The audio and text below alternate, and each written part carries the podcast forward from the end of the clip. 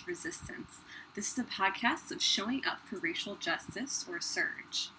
This podcast is one in which we explore the weekly Christian scripture readings with an eye towards racial justice and collective liberation. This is aimed at white Christians like me who want to respond to the call to dismantle white supremacy. We recognize that as white Christians, we have our own particular work to do and that is our responsibility to learn how to resist the forces of white Christian supremacy from which we've benefited and with which we are otherwise complicit. We are seeking to find and uproot white supremacy wherever it shows up, including in our own Christian tradition, and asking ourselves what wisdom do these scriptures hold to sustain us in the work itself. We hope that you listened to our 200th episode. Several of us spoke about what contributing to this podcast has meant to us in the past years. And whether you're new in listening or have been with us since the beginning, we hope that it has sparked your curiosity to go back and listen to some of our earlier episodes from the past four years, too. The music that you'll hear throughout the podcast is We Are Building Up a New World it is a live recording of Dr. Vincent Harding's song for the Freedom Movement, and it was recorded at a multiracial movement choir practice in Denver, Colorado in December 2014, being led by Minister Daryl J. Walker. We are deeply grateful to the Freeney Harding family for letting us use the song for the podcast.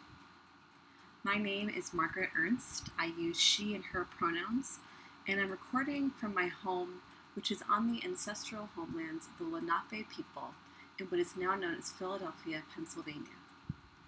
I live in a neighborhood called Cobbs, Cobbs Creek, and this summer has been a hot one.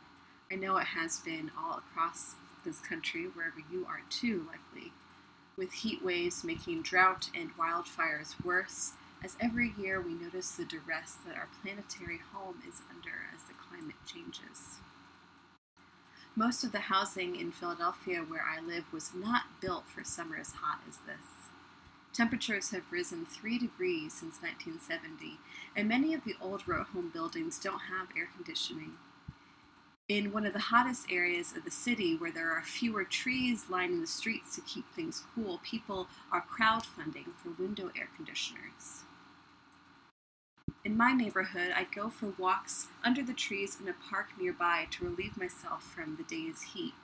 It's a park with a creek, and as I walk down the path towards the creek bed, I can feel it get a degree or two cooler under the canopy of trees that cover the water like a crown. At this time of year, I've noticed that, that raspberries grow here by the side of the path, and they are giving abundantly. I didn't see them until this year, the bushes that blend in with the rest of the summer green. I am sure they have been there all along, and now that I know, I see that they are everywhere little bursts of pink and red poking out from the leaves. I pick a few and notice there are so many more. The raspberries right there, with no one selling or buying them, remind me of how giving and generous the earth is how very ready to provide food and sweetness and color. These raspberries make me look differently at my surroundings. They make me consider what I am passing over or leaving behind that is offering a gift of sustenance. What are you noticing this summer that you haven't Maybe it's changes that have been growing in you during these last 18 months, this time in which so much has happened, and yet so many of us have stayed so still and been so separate. Has there been a change in your values? In what you know now about the world differently through the ravages of the pandemic, awakenings and uprisings against racism, assault on democracy, and thundering movements for racial justice at the same time as movements are growing and growing for white and Christian nationalism. If the world is looking and feeling vastly different to you now than it did a year and a half ago, I know you are not alone. Do you have different commitments to yourself, to others, than you did before? Are you feeling tired or energized or renewed? Take a moment wherever you are to breathe in, check in, and take a peek for yourself at yourself. What are you wanting to stop by the path to observe, to notice differently, and to harvest with care? Maybe it's a hope that has emerged, or a lesson, a heartbreak, a question with no easy answers, or a gift from where you didn't think to look. You can pause the recording if you want to spend some more time here. I'll be reading a story about Jesus from the Gospel of John. This story is a beloved one. It's about leftovers. It's about leftovers in the form of a few loaves that become many if you follow along with the lectionary, you'll know we're a little late in posting. I'm talking here about last Sunday's text, so maybe you heard it preached on. But this time, I want to invite you to bring yourself and your life to this text as if it were the first time you were hearing it, and asking yourself, where are you in this story? Specifically, where are you as a white person who is working for racial justice and resisting racism? Where is that you in this story? Pay attention to what changes when you take this location in mind, when you bring all of yourself into all of who you are in this season and time. Look for Jesus, too, and for what Jesus' actions might say about who God is. Sisters,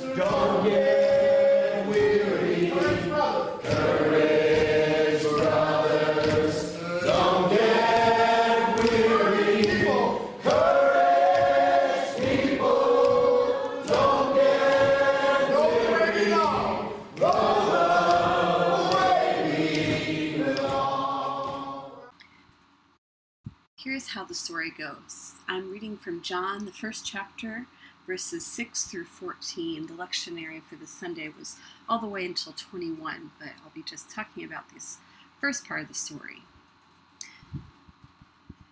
After this, Jesus went to the other side of the Sea of Galilee, also called the Sea of Tiberias.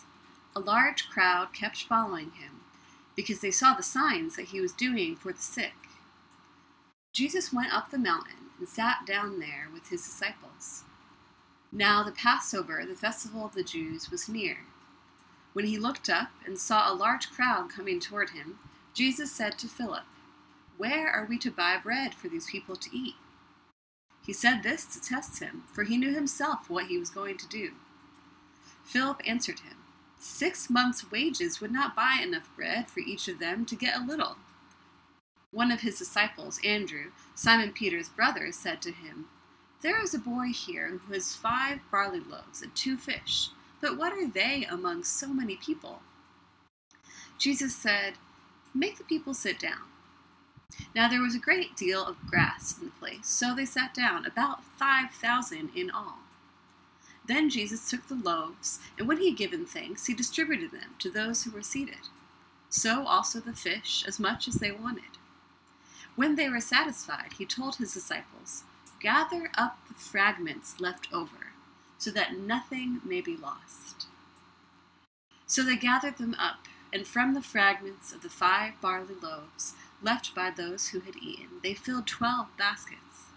When the people saw the sign that he had done, they began to say, This is indeed the prophet to come into the world. A sick crowd desperate for healing and getting hungry. Jesus, practically minded, budget conscious disciples.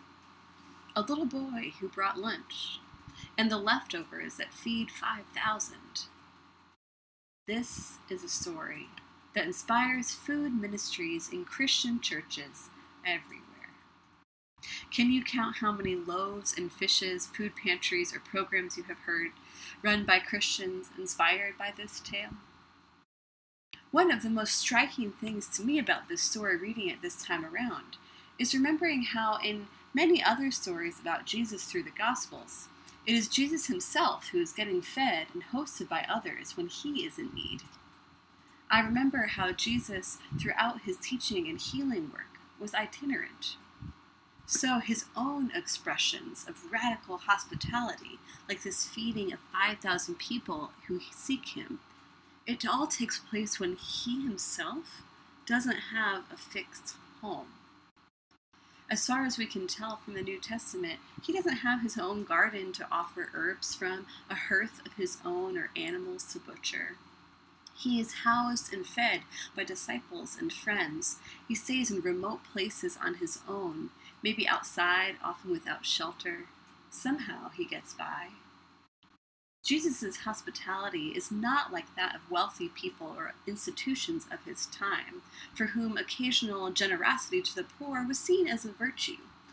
That's similar to how giving to charity or philanthropy today is part of the moral code of capitalism, that those with the most should give away something to those with the least. But no, when Jesus is feeding people who are struggling and without resources, he is feeding people in situations like his own. When we get to know Jesus and God through making sense of this story, it feels important to keep in mind that hunger and need are not abstractions for Jesus. His disciples, too, do not have access to monetary resources outside of what they can earn in a day. The first thing on their mind when Jesus asks them where they will get enough food to feed the crowd is how many wages it would take to buy that much bread. Not even half a year of fishermen's wages would be enough. Like all working people, the disciples know exactly how much of their own labor money is worth and how much food it will get them.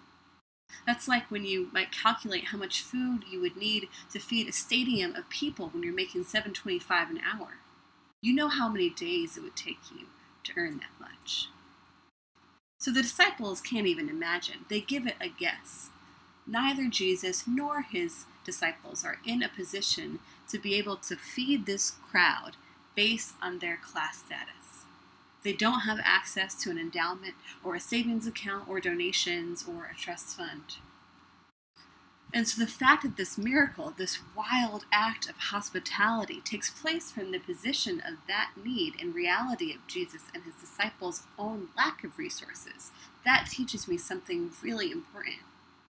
In our own context, you might call it mutual aid.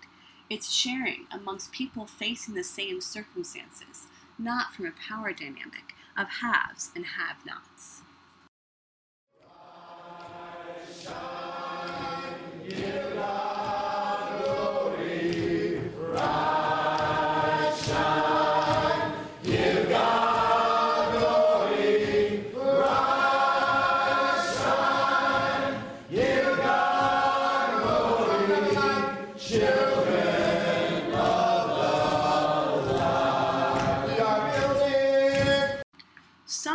Most pernicious expressions of white Christian supremacy actually take place in the disguise of hospitality. I recommend that you read Susan Raffo's essay about the role of white Christian women in Indian boarding schools who believed strongly with their whole hearts that the offering of their time, presence, skills, and resources were beneficial to the quote unquote civilization of indigenous children which was really an act of cultural genocide. Grave sites are continuing to, be found across Turtle Island in Canada and in the US, where children and teens were buried after having died at the boarding schools. Boarding schools were perceived as mission by the government and churches that supported them. Christian hospitality is haunted by the legacy of classism and white supremacy. By this, I mean that our ideas, often as Christians, our ideas of serving others, comes from a long cultural legacy of white European elites who saw poor people in their own lands and later African and indigenous people in the Americas as other than human, as different than, less than, and both exploitable and in need of instruction and care. These ideas about inferiority and superiority are embedded within beliefs about white Christian supremacy, and they ignore the systems of extraction of land and labor that created the unequal distribution of resources in the first place. Susan describes how white Christian women in the North who fought for the abolition of slavery moved on to become the staffers of Indian boarding schools after emancipation, out of concern they felt over the situation of Native peoples. She writes, quote, After the abolition of the institution of slavery was legally complete, there were thousands of white people, abolitionists, who looked around, rubbed their hands together, and said, Okay, what's next? What do we fix now? These white Christians who had fought against the wrongness of slavery looked around and asked, What else can we clean up? Seeking to continue the work uh, to address these collective wrongs, abolitionists that Susan writes about believed that the nation had a duty to ensure that Native people could live well. But that drive was also wrapped up in cultural assumptions about what living well meant. For the white Christian missionaries, it meant individual land ownership and economic production, along with religious and cultural assimilation. Susan continues, telling us how, quote, over time, these white women shape shifted from an ethic that centered honoring and fighting for tribal sovereignty to one that enacted forced assimilation. This shapeshifting was only possible because of this kind of belief system, system of inner dialogue. I know the way. I know what is best. I have insight that you don't have. There is something I don't know, but if I share it with you, your life will be better for it. You poor and unknowing person who has suffered, here I am. Here I am. I have something you need. There is a lot to sit with here she is naming that is deeply important. Susan challenges white readers to look at our own lineages of care work for the same impulse, whether it's spiritual leadership or community organizing, social work, nursing, healing. Many of the roles that white women have been positioned in and feel called to in order to address society's wrongs believing that we ourselves are not in need, or that if we are, we should be ashamed of our need, is one of the biggest lies of white supremacy. It also can be easily and stealthily make us tools of hurtful systems and keep us from each other and from a healthy companionship with our own selves and with God. In a book on hospitality, Christine Pohl writes that, quote, persons who have never experienced need or marginality, or who are uncomfortable with their own vulnerability, often find it easier to be hosts than guests. Sometimes they insist on taking the role of hosts, even in the domain of another. Giving the appearance of generosity, they reinforce existing patterns of status and wealth and avoid questions about distribution of power and resources.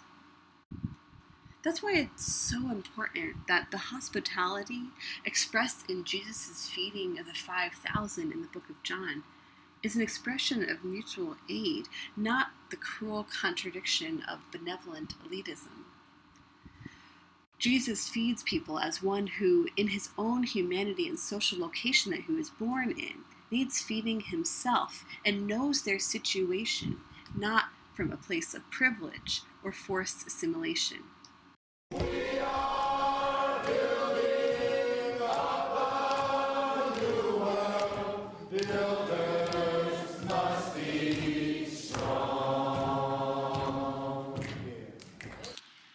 At this story through the lens of mutual aid, I think is a really important lesson for us as white people engaged in racial justice work. And it should teach us about checking our assumptions about ourselves and others when we engage in acts of solidarity. But there's something else here, too, that I want to pay attention to as we look at this story. In the Gospel of John, the feeding of the 5,000 is an important milestone in the narrative because it reveals to those around Jesus who he is as the Son of God and through him, who God is. In John, Jesus talks a lot about where he came from, about his Father. He talks about the one who sent him. The disciples mostly don't get it, But how he self identifies starts to get dangerous and puts him in major conflict with leaders. John's gospel unfolds so that Jesus makes apparent in his actions and his words that he is indeed who he says he is a walking expression of God on earth. To me, Christology, or what it means to believe in Jesus as the Christ or the Anointed One, matters only to the extent that it changes what we know about who God is. This is not the first time in the Bible that people are filled through a miracle of bread. After leaving Egypt, when they are not sure where their food will come from, now that they have left the condition of slavery, God shows who God is by providing manna, bread from heaven, in Exodus 16. The people say that what is available in the desert is simply not enough to sustain them. Many say they would be better off in Egypt after all. The people are told to gather just what they need for each day for six days, and that God will provide bread from heaven. Like with this story in John, that provision is also a test. Will they follow the instructions? Even when the outcome seems impossible, and even when it seems like there's not enough? God fulfills the promise. The Israels find wafers amidst the dew that turns into bread that sustains them throughout their years in the desert. And there's a story about Elijah, a prophet of God who meets a widow from Zarephath who has no money and no bread and is on the brink of death. Elijah asks this widow, in her desperation, for some bread for him. And she says, I can't. I only have enough ingredients to make bread for me and my son. Elijah says, Look again. And he asks her to make him a cake first before she makes bread for her and her son. Astonished, the woman finds there is now enough flour and oil to feed them all for days. And the flour and oil keep on restocking. At Cana, at a wedding where Jesus was with his mother, there wasn't enough wine. In his first recorded miracle in the book of John, Jesus takes six jugs of water, and with it, he makes enough wine for a whole wedding party. Do you see the pattern I see? By the Sea of Galilee, Jesus chooses to show he is the Son of God. It is confirming what the people already know about God to be true. It shouldn't be a surprise that he does so by doing exactly what God has done for generations before feeding people when everyone thinks that there's not enough. Jesus takes the leftovers and uses them to nourish all. In this story, we're learning about God through experiencing what it would be like to be fed by Jesus in exactly this way. I wonder what the little boy was thinking with his pittance of bread and fish. He gives it to Andrew, who gives it to Jesus. And what was this small offering suddenly is the seed that feeds thousands because of what Jesus does with it. I wonder what someone being fed in the crowd thought as they chomped down on this miraculous bread that seemed to come from nowhere. What does it feel like to be fed by the leftovers, a whole lot of something that came from what seemed so small? I'm thinking about the times I have felt myself be nourished by offerings to me that for someone else might have felt so minor, but transformed me and changed me and saved me and kept me going. And I'm thinking about times I felt that my offerings to others or to movement and towards ending white supremacy felt so small. I am reminded by the story that it is not us that transforms our own small actions and our contributions into something bigger and wider. It is God. Have you ever felt yourself saying, It's not enough? The systems are too big, too unmovable. The history is too deep, our patterns too set. It will never be enough. The little boy who gives his bread over to Jesus, only five loaves, gives it not knowing what Jesus will do with it, not knowing that this will be a milestone, a sign, and a wonder, not knowing that the bread he brought and the leftovers from that bread will go so far. But the God of the Bible and of Jesus and his ancestors is a God that uses the leftovers.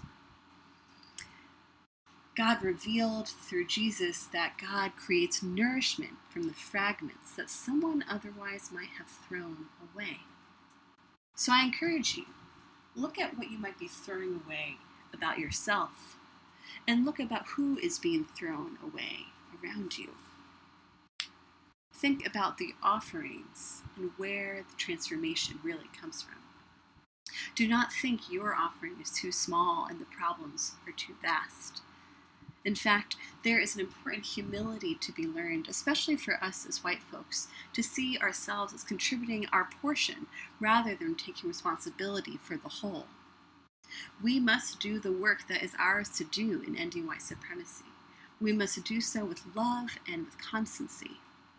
But we also must do so in proportion to our own humanity and vulnerability.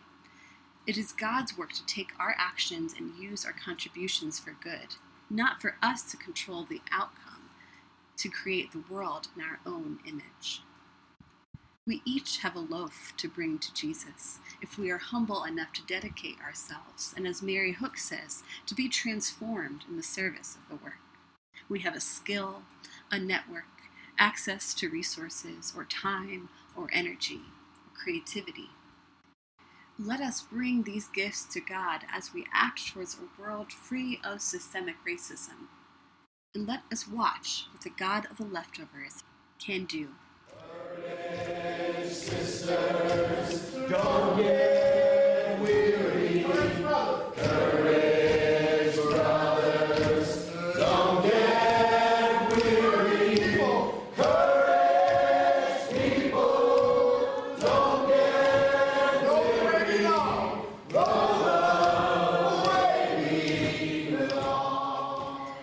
take action this week, I encourage you to learn more about how your own tradition, maybe your church, your denomination, people in your spiritual lineage, participated in the boarding schools for Native children that took children from their families and cultures. One of the lines in my family lived in Carlisle, Pennsylvania, right around the time that the Carlisle Indian School was founded by the U.S. military.